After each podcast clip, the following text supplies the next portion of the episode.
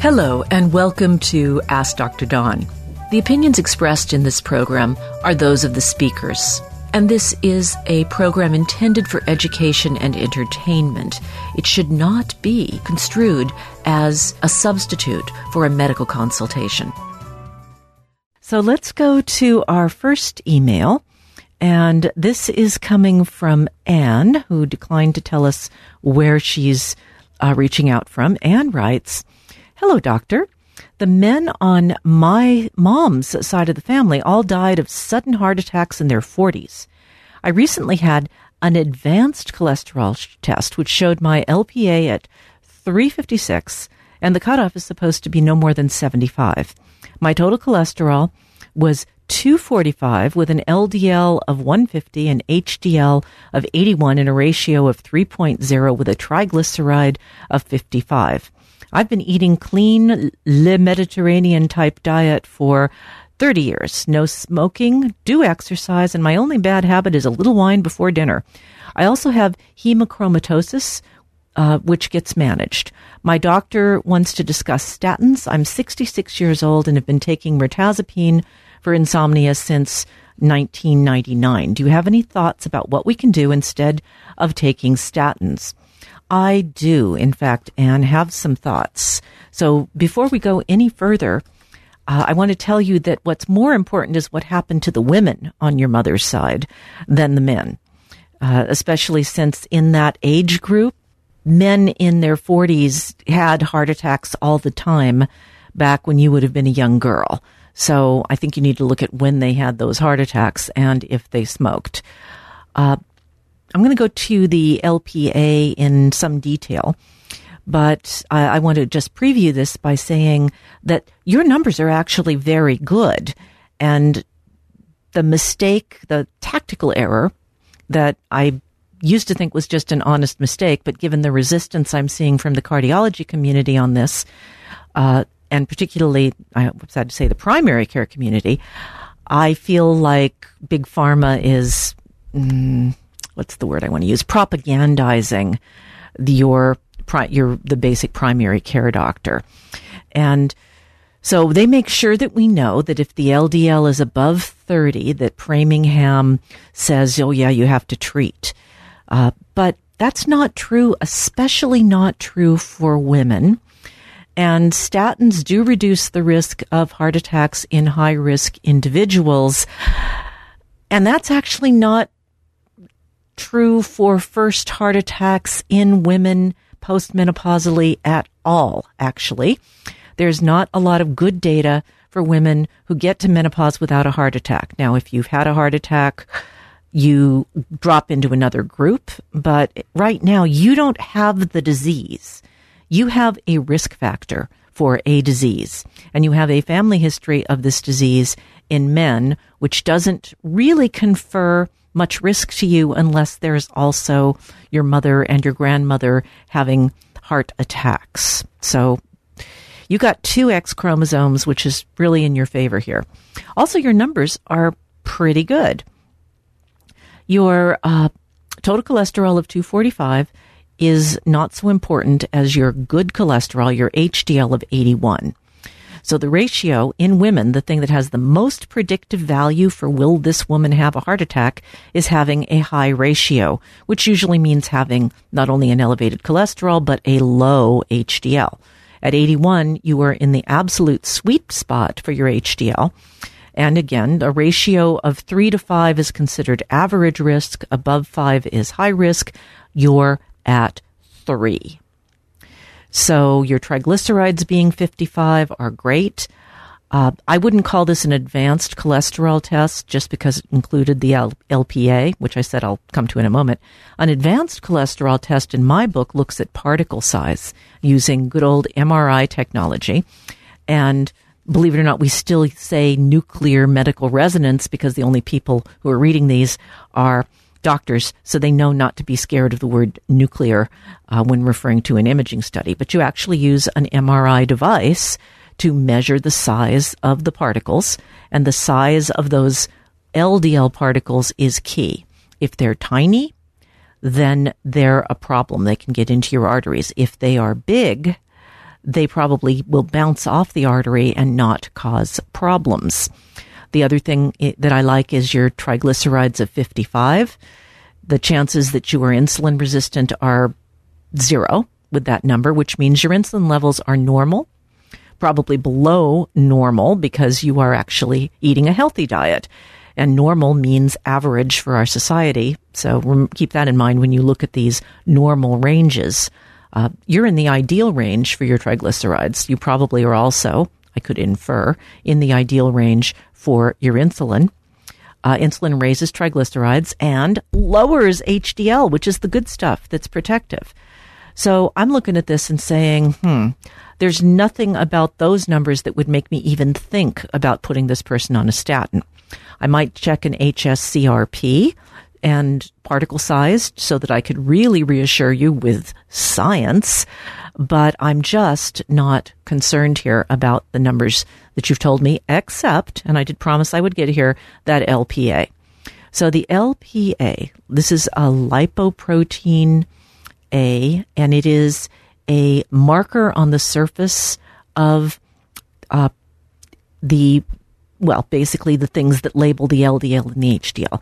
LPA is an independent risk factor for heart disease and is operative in your case as we do the statistics, but the treatment for LPA isn't a statin. In fact, a statin will do literally nothing to lower LPA or to reduce your risk because the things a statin works on, which is the LDL and the uh, insulin, well, inflammation across the board, not so much insulin, uh, aren't present in your case if that HSCRP is normal.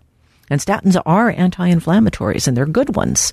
And that's probably where much of the benefit in preventing heart disease and, and progression of cardiovascular plaque comes from, is from the anti inflammation bit.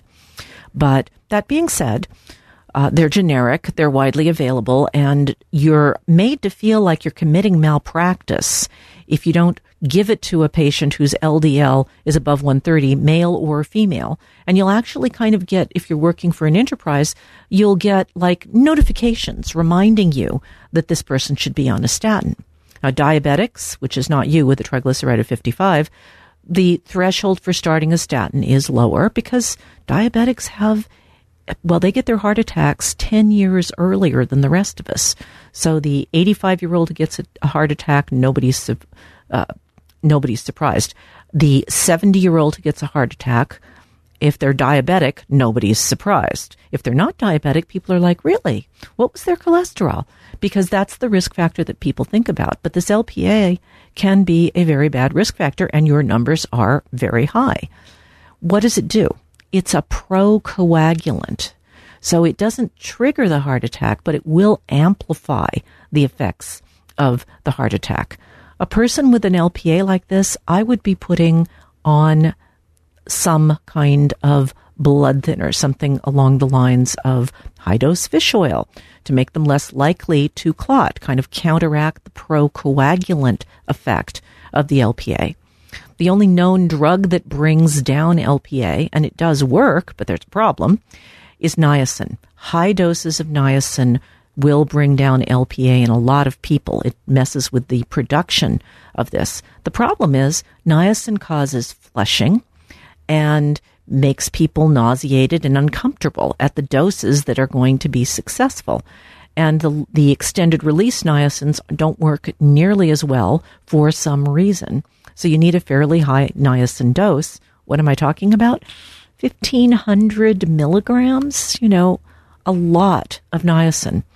Uh, then there is a drug called Niaspan, and as I said, it's it works sort of, and that might improve your LPA enough that your doctor would stop scaring you. But if you, since you've asked me, I will give you my opinion. And my opinion is that you're doing all the right things. And I'm not worried about a little red, a little wine, red, white, or blue before dinner. The hemochromatosis is managed, and that raises your body's levels of iron. Iron is a inflammatory compound. So the combination of the hemochromatosis and the elevated LPA uh, are a problem. across the board, I'd like to see that number come down. So, first thing I do is probably try the Niaspan and measure the levels in three months and see what see if I could get them to come down. Unfortunately, uh, the second thing while I was doing that, I'd probably get, take 2,000 milligrams of omega 3 fatty acids, 1,000 of DHA, and 1,000 of EPA, because that will thin your blood substantially and probably more than counteract any procoagulant effect that you're getting from the LPA. So that's my medical opinion for what it's worth. The other thing, of course, is we're assuming that you're not diabetic. And I will throw out a, wor- a word for taking hormones. Okay. Women who go on hormones at menopause and stay on hormones into their 60 have much lower rates of heart attacks. They don't develop the plaque that otherwise women develop after menopause. And this is a known thing. It was actually proven by the Women's Health Initiative, even though they were using Prempro. Uh, they got better results with the Premarin only group, those who didn't have a uterus and didn't need the progesterone, did really well, and they didn't get more breast cancer. They did ha- have fewer heart attacks and less colon cancer, however. So estrogen can actually be good for you, but everyone is so afraid of it now because of that Women's Health Initiative study, 2002, and we've still got PTSD on that thing. Looks like we have someone who actually sent an email. I'm going to open another email. So I always try to get the earliest ones, especially relatively local people. So hang on and let me read this one. All right, this is from Troy in uh, Pacific Grove, I believe. I'm a 71 year old male and I'm on low doses of levothyroxine, 50 micrograms, uh, for hypothyroidism, and I'm otherwise in good health. Based on the benefits you reported about taking green tea, I recently began taking green tea extract, EGCG, 200 milligrams a day. But I've read that green tea could harm the liver in some cases or cause skin conditions. What should I wash out for? Also, I read a study that showed that adding milk to tea binds up the EGCG and lowers its potency by 68%. Quoting, simultaneous ingestion of dietary proteins reduces the bioavailability of galloylated catechins from green tea in humans. How long do I need to wait after taking EGCG before eating dairy products such as cheese, ice cream, yogurt, etc.? Are there any other foods or drugs that should not be taken at the same time?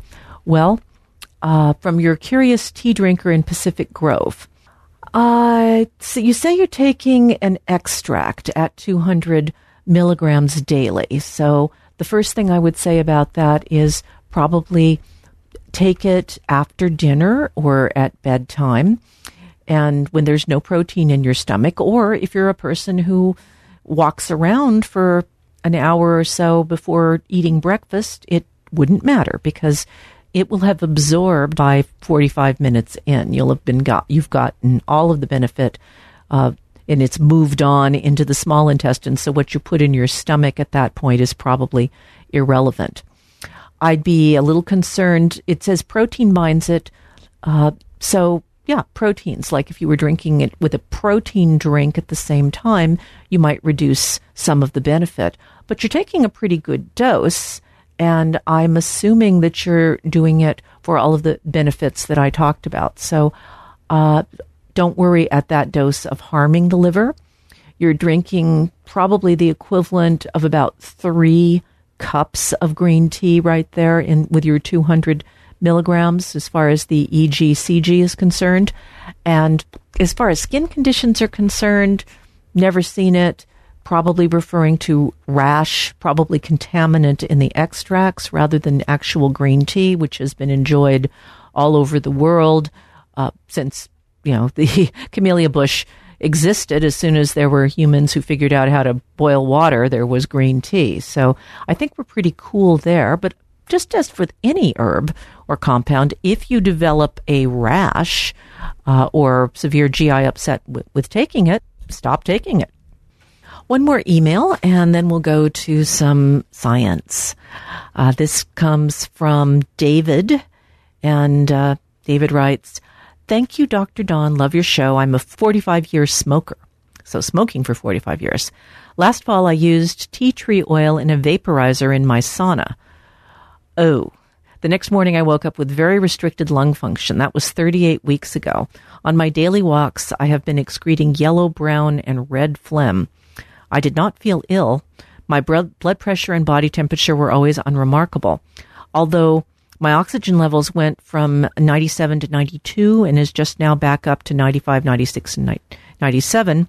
Uh, I live in interior Alaska, was only stopped from my daily walks three times during the winter.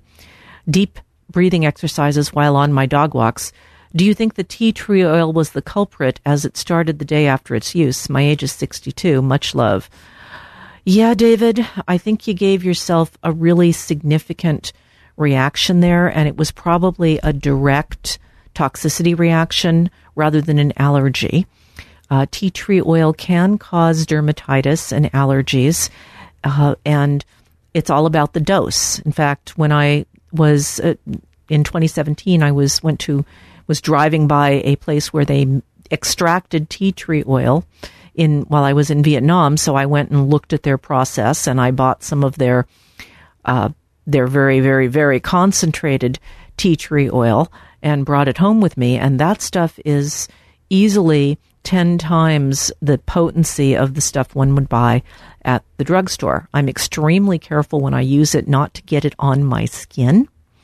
Um, it's actually working quite well on toenail fungus, which I don't mind to cop to, uh, and it's keeping it well under control. So uh, I'm very happy with that, but I also am really careful that I don't get it onto my skin in large amounts, and I'm watching for irritation. So uh, if you're still bringing up the yellow, brown, and red phlegm, red phlegm means bleeding, so you may still be raw in there. Obviously, your recuperative powers are good because you've brought that oxygen back up. But I'm sure you remember you're not supposed to mix bleach and ammonia because you create a toxic gas um, called chlorine gas. And I think you gassed yourself essentially by putting a too concentrated tea tree oil in a vaporizer. See, the skin lining your lungs is much more vulnerable than the skin on the surface of your body. And honestly, you're the, it, I would have, if asked, advised against using an infusion of tea tree oil uh, in a vaporizer. You have to be really careful when you use something like eucalyptus uh, and certainly tea tree oil because these are very irritating chemicals. Just think of a redwood splinter in your lungs. Uh, you're all you're up there in interior Alaska. I don't know what your access to health care is.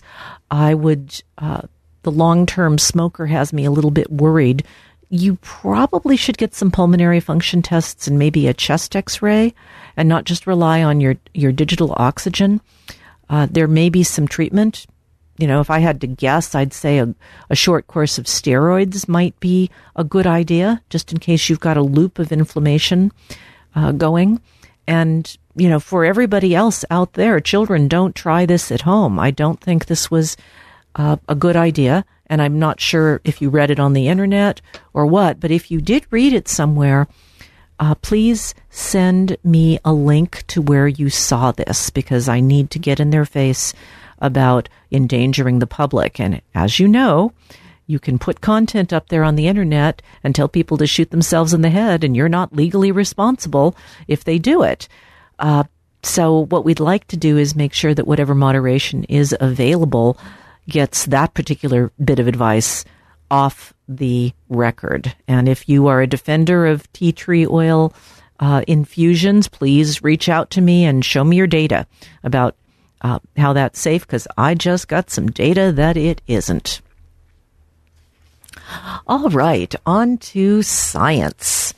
And starting with science, let's talk about an actual breakthrough in science.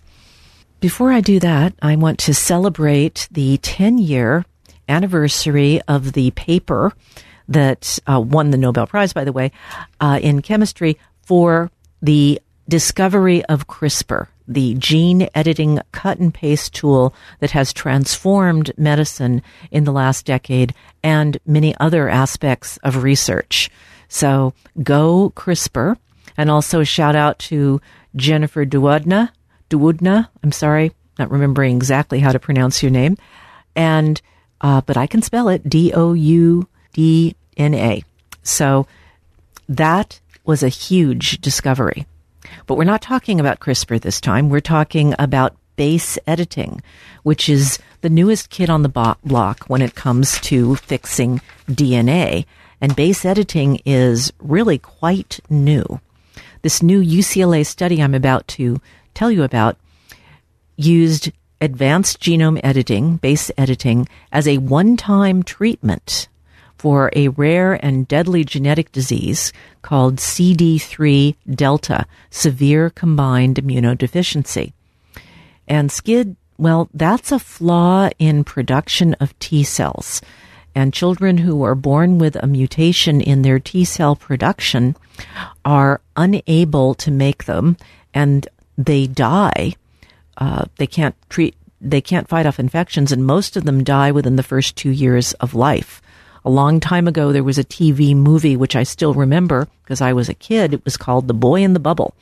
And it was about someone who I think had, they knew that he had it because his one of his siblings had had it, so they were watching for it. And sure enough, uh, they basically popped him into uh, a sterile environment where he grew up because nobody could touch him, nobody could expose him to the diseases. And uh, because viruses are so ubiquitous and most of us are shedding virus at one time or another and don't know it, as we all know now, that can be a thing. So, in a study just published in the, a, in the peer reviewed journal Cell, researchers showed that this new genome editing technique, base editing, corrected the mutation that causes this in blood stem cells and re- restored their ability to produce T cells. Dr. Donald Kohn's lab had previously developed successful gene therapies for several immune deficiencies, including a few other forms of SCID. He and his colleagues looked at CD3 delta at the request of a doctor in Canada, Dr. Nicola Wright, a pediatric hematologist and an immunologist at the Alberta Children's Hospital Research Institute in Canada, who was looking for a better treatment option for her uh, patients with this type of SCID called CD3 delta. And so she went to the SCID boy, which is Dr. Donald Kohn. And, well, she got some results. This particular mutation is prevalent in a Mennonite community that migrates between Canada and Mexico. I'm guessing Mexico in the winter. Um, and because when babies are born in Mexico, they are not screened for severe combined immunodeficiency diseases. She's seeing babies who've been diagnosed late and are coming back to Canada quite sick because they've basically been unable to fight off viruses for the first six months of their life. So they, there was a, a research associate was in the end of her senior year. So this, this woman was a genius and I guess needed a project. She got her professor, Dr. Cohen, to let her try base editing. And this is a very precise form of genome editing. It's not cutting and pasting the way CRISPR cuts both strands of the chromosomes to make changes, take out some bad DNA. Base editing is really different because you can change one DNA base letter to another chemically and leave the chromosome intact. You don't cut the chromosome, you just target an area and you can change an A to a G. And this is a really tricky thing to do because obviously off target mutations could turn something else on or off or mess up another gene. But uh, they went out and reached the inventor of base editing. See, this is how science is supposed to work. This is because these people are getting paid by institutions and funded by government. They're not worried about not sharing information to, because they're not going to get the patent. They're worried about getting the treatment. And that's how collaborative science needs to work. And if you're getting government funding, you should be required to share your data. So anyway, they found a base editor that was very efficient at correcting this particular mutation in this particular place. Then they sent down to UCLA. Uh, this is in UCLA. So they had to get enough uh, stem cells with from someone with SCID to actually test this idea. So Dr. Wright up there in Canada had a CD3 delta SCID patient who was undergoing a bone marrow transplant.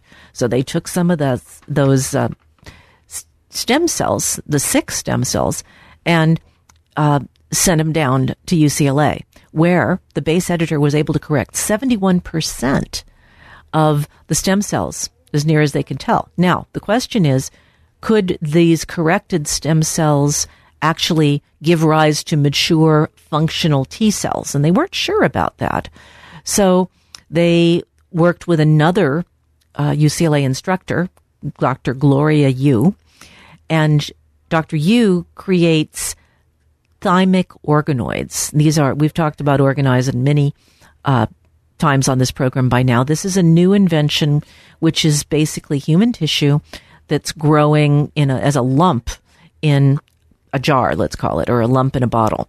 And, but they are fully formed organs. So they act just like the actual human thymus and they can serve as the motel room for these stem cells and see whether or not they start producing mature T cells.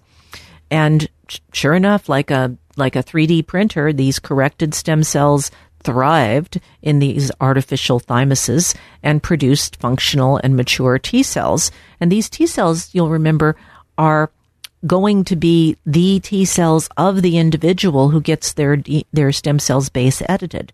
So this comes out of the body. The bad stem cells are changed back into good ones. And because this is an absence mutation where people aren't making a protein, replacing the protein fixes the disease. But how long are they going to last? So as a final step, they uh, studied the longevity of the stem cells by transplanting them into a mouse. This would be one of those mice that don't attack the cells immunologically. And they were still there four months after transplant, sitting in the bone marrow of the mouse, turning out self renewing human T cells. So this means they could persist for a long time. This might be a fix, a permanent fix for individuals, or maybe it would need to be renewed periodically. But either way, compared to being the boy in the bubble, this is a huge, huge breakthrough, and I just want to celebrate it. We're going to stay with the breakthroughs, and I want to give you some information about the sense of smell, which is proving to be a very, very difficult thing for us to understand.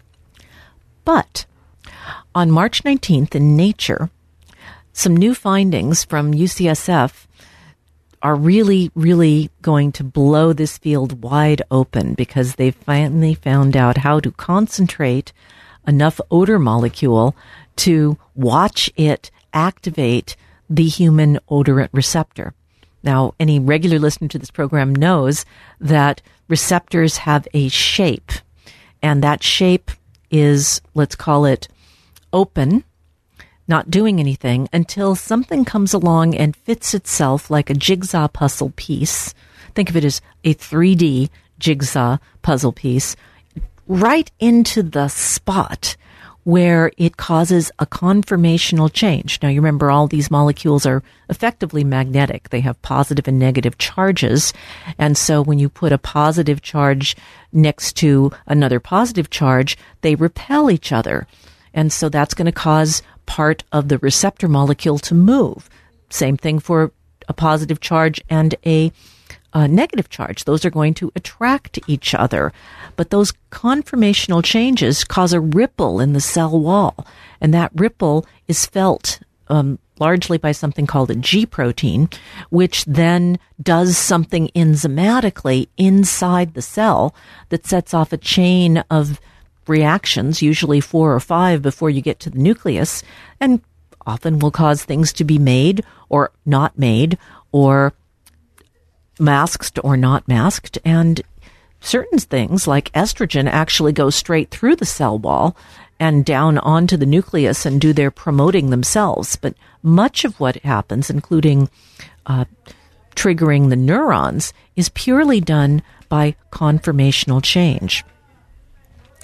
So it's been a huge goal to understand fragrances, food sci- science, and that's not even getting to pheromones and uh, the biological uh, effects in the brain of smell. And how does the nose work anyway? Well, there's about 400 unique scent receptors that have been identified. Remember, we've only got five taste bud sensors, and so smell is a very important component of taste, as anyone who got their their nose knocked out by COVID by COVID could tell you. But each of the thou- there's hundreds of thousands of different smells that we can detect and differentiate, and we haven't gone to dogs who are capable of such amazing nuance in their odor processing will be an interesting question. Do they just have 400 receptors, but a whole lot of brain attached to processing? Open question at this moment, to me at least. Each type of molecule comes into the nose, and it basically has to flip a bunch of switches by an array of receptors. So every time you catch a whiff of something, it's like hitting the chord on a piano.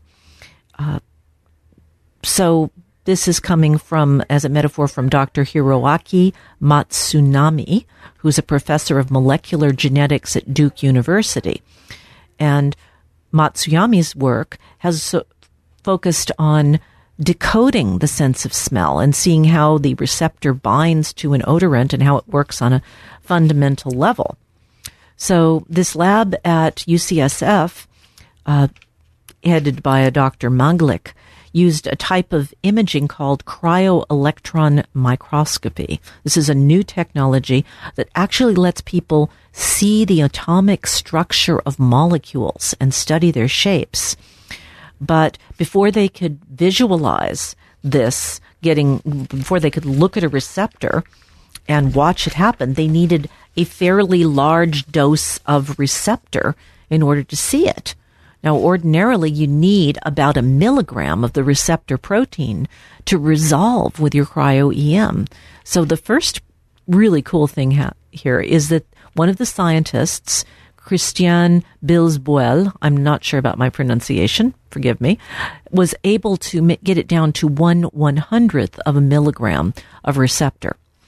Now, they decided to use a receptor called OR51E2 they could have gotten a little more original with their naming conventions here, but presumably that conveys some sort of information, like a phone number gives you, you know, the area code or something. Anyway, this responds to propionate, which is a molecule that is very pungent. It's that Swiss cheese smell. And it's part of that rich aroma of Swiss cheese, but there's other molecules involved to get Swiss cheese, on its own, it smells kind of like something's rotted.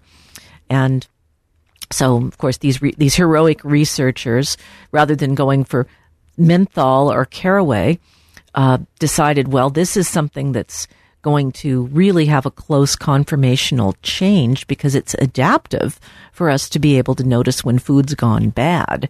And so they thought, yeah, it's probably a pretty specific uh, fit. And they had some evidence that that was the case. So they got a lot of receptors together, enough for this MRI. And, you know, one of the things about smell is that we can detect fairly uh, tiny amounts of odors. So they were able to use this to measure exactly how many molecules uh, are we able to detect before, or are we able to detect before we get that conformational change that sends a signal to the brain? There's also some other uh, things. For example, using odorant receptor pairs has been implicated in prostate cancer. There was a woman in England who was a super smeller, and she smelled and diagnosed her husband's prostate cancer because she was also, surprise, surprise, a nurse. And just like a good hound dog, she had noticed that patients with prostate cancer smelled a certain way. There's also these receptors are also in the gut, not just in the nose. And we now know that serotonin release in the gut is implicated with other odors. And so aromatherapy, you just got a major boost here because now we can actually do the science to show that, for example, lavender is releasing gamma amino, butyric acid in the brain, GABA. Maybe we can start really studying this and other alternative type strategies, but I definitely have been using uh, very minimal uh, aromatherapy in my office for years, and it and on myself, and it truly is calming, even if the odor is so subtle that you can barely detect it, and I know the patients don't know it's there. But I can see an effect on them, so I'm all behind this whole aromatherapy idea. Sit back and listen to good news about the Mediterranean diet. Our earlier emailer was bragging about her uh, cardio, uh, about whether she, her diet, and indeed her Mediterranean diet is keeping her from developing any insulin resistance, and it's probably responsible for those very excellent HDL levels that she had. I'm betting those men who died of sudden death in her family were not eating a Mediterranean diet.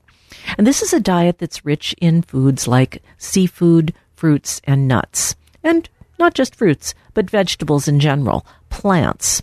Eat plants. So this study comes from Newcastle University in the United Kingdom, and it's part. It was published in BMC Medicine. It's one of the largest studies of its kind, and it's pulling data from something called the UK Biobank. 60,298 individuals. That's a large cohort, people from all over the United States.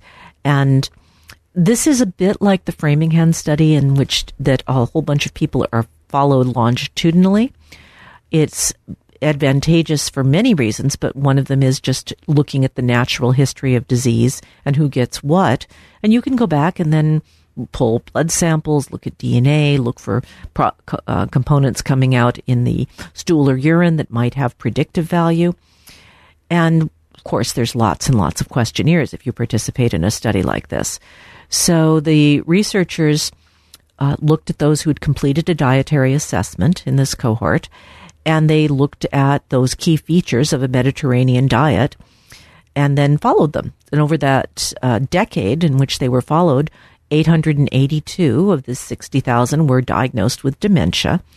And the researchers looked at their DNA. They estimated something known as the polygenic risk, which is a measure of all of the different genes that have been associated with development of dementia.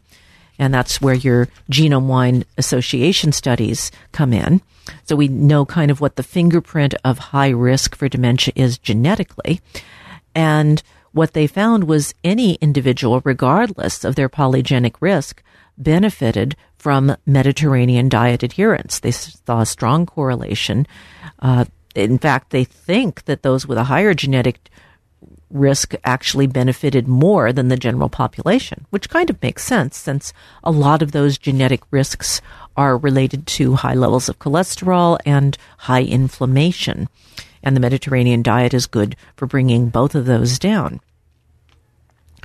Now, it's important to say as a caveat that this was done in England and their analysis in, in order to keep the N high enough to see statistics, they only used people who described their ethnic background as white, British, or Irish, uh, because they only had genetic data available because the genome wide association studies have primarily been performed on people in the dominant ethnic group uh, of wealth in England, which still correlates with race.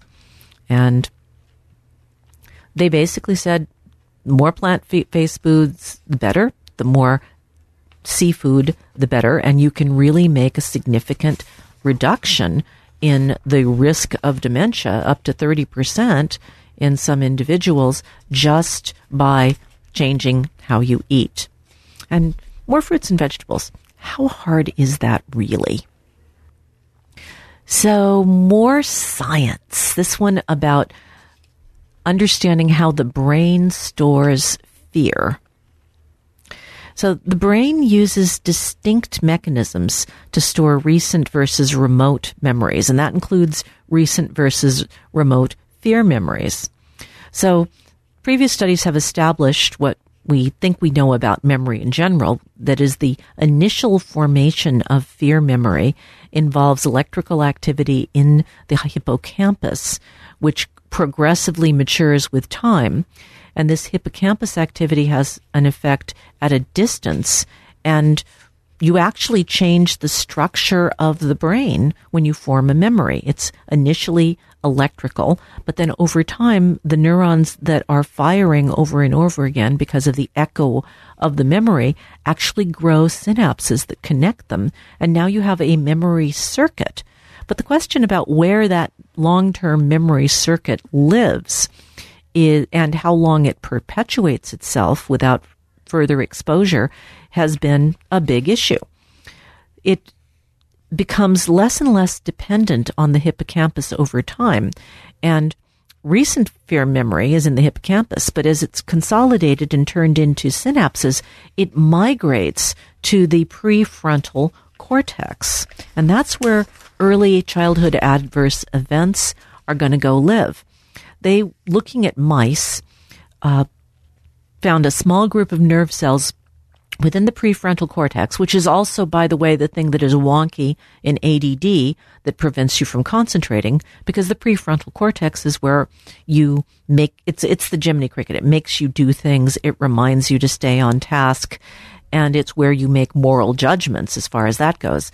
So these memory neurons are active during the initial traumatic event, and then reactivate during the recall of remote fear memory. And they did this in mice uh, and then they selectively inhibited the PFC. And what they were able to show is that mice who had been trained on a, on a, a, well, I'll describe how they trained the mice in a moment, but mice were not able to recall remote fear memories when they messed with those cells. In the experiments, they set this up by giving the mouse an aversive stimulus in an environment called a context. This is typically like put the mouse in a green room and then give them a shock uh, from to their paw on the floor or something along that. And you do that a couple of times, and then you don't put them in a green room. And a month later, you put them back in the green room, and the mouse the mice freeze, which is which is their dorsal vagal response uh, so they're remembering the green room.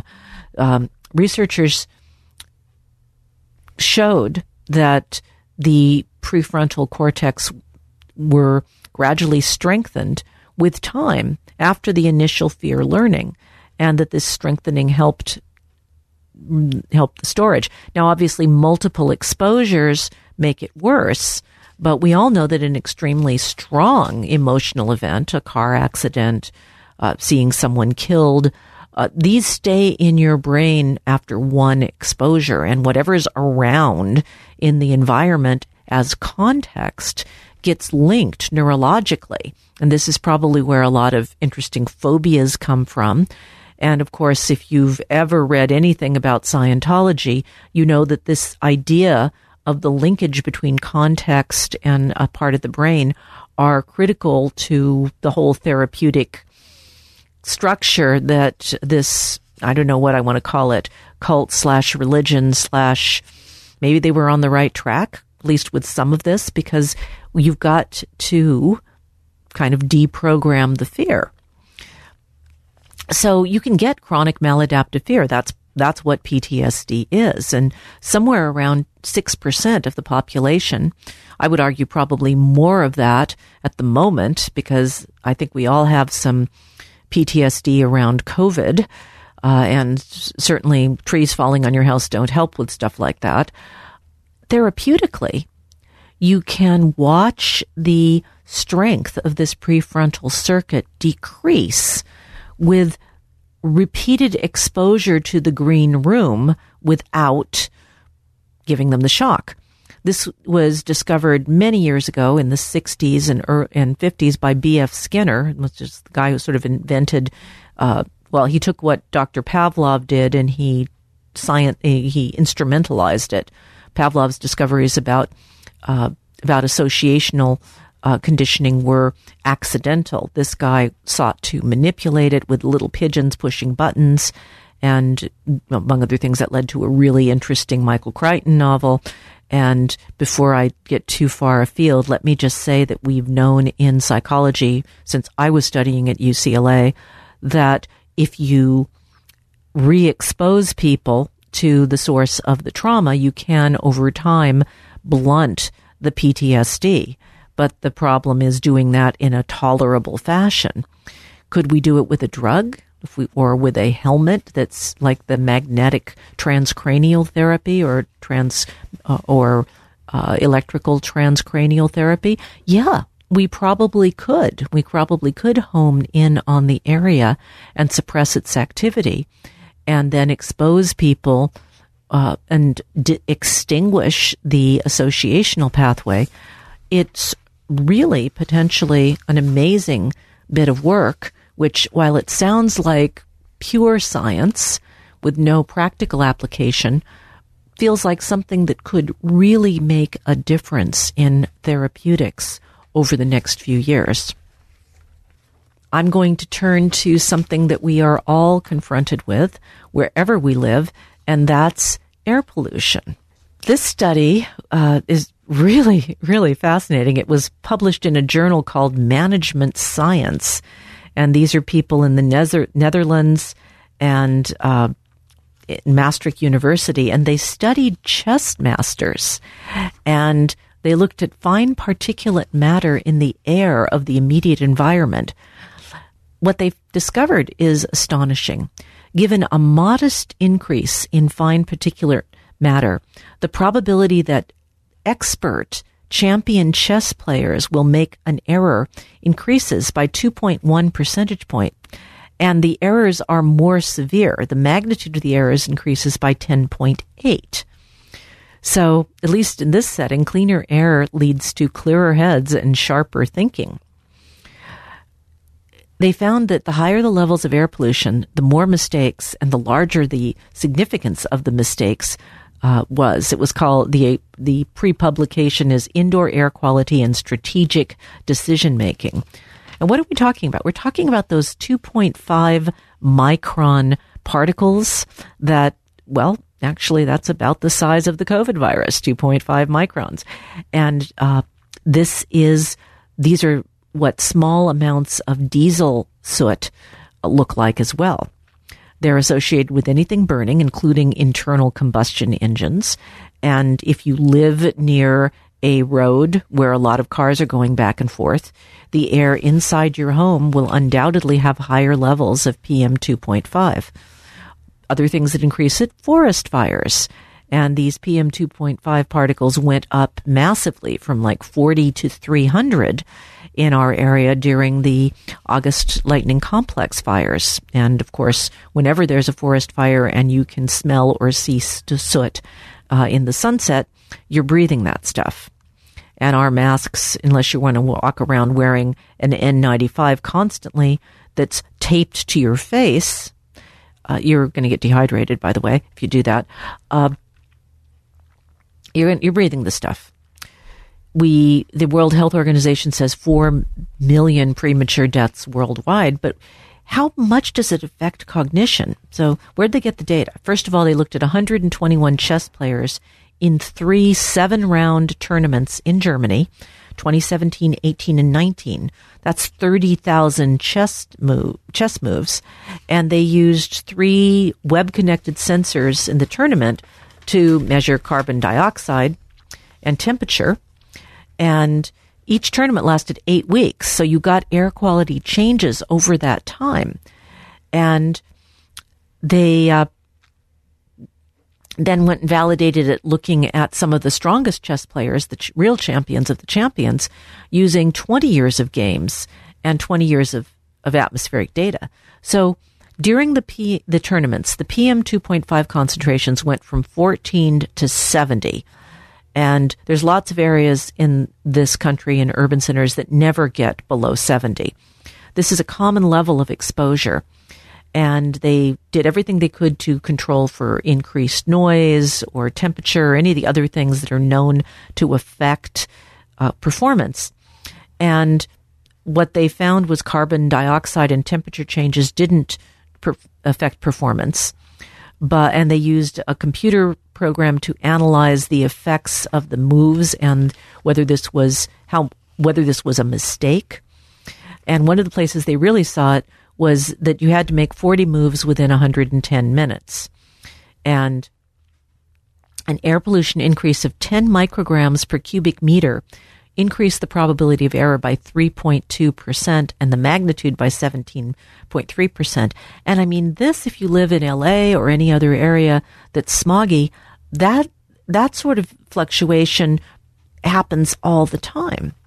And what they think is that if the players weren't on a timer, the effect would be less because they'd be able to take their time and spot those errors and not make them. But because they're in a time pressured situation, and how many of the bad decisions in your life have you made when you were in a time pressured situation?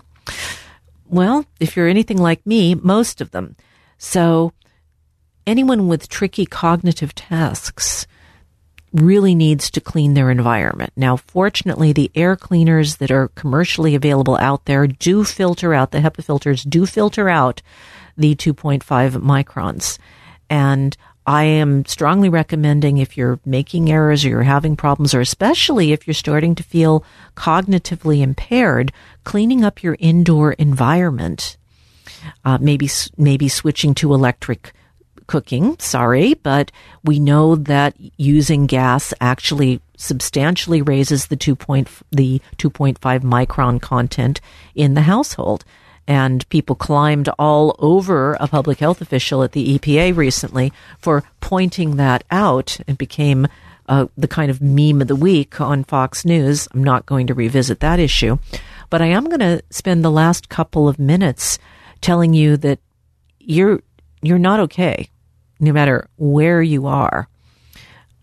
Because in the first world's first study of daily ambient fine particle across the globe, a Monash University study found that only 0.18%, that's 0.18 of the global land area, and even better, 0.001% of the global population are not exposed to this stuff at levels below above the safety recommended by the World Health Organization.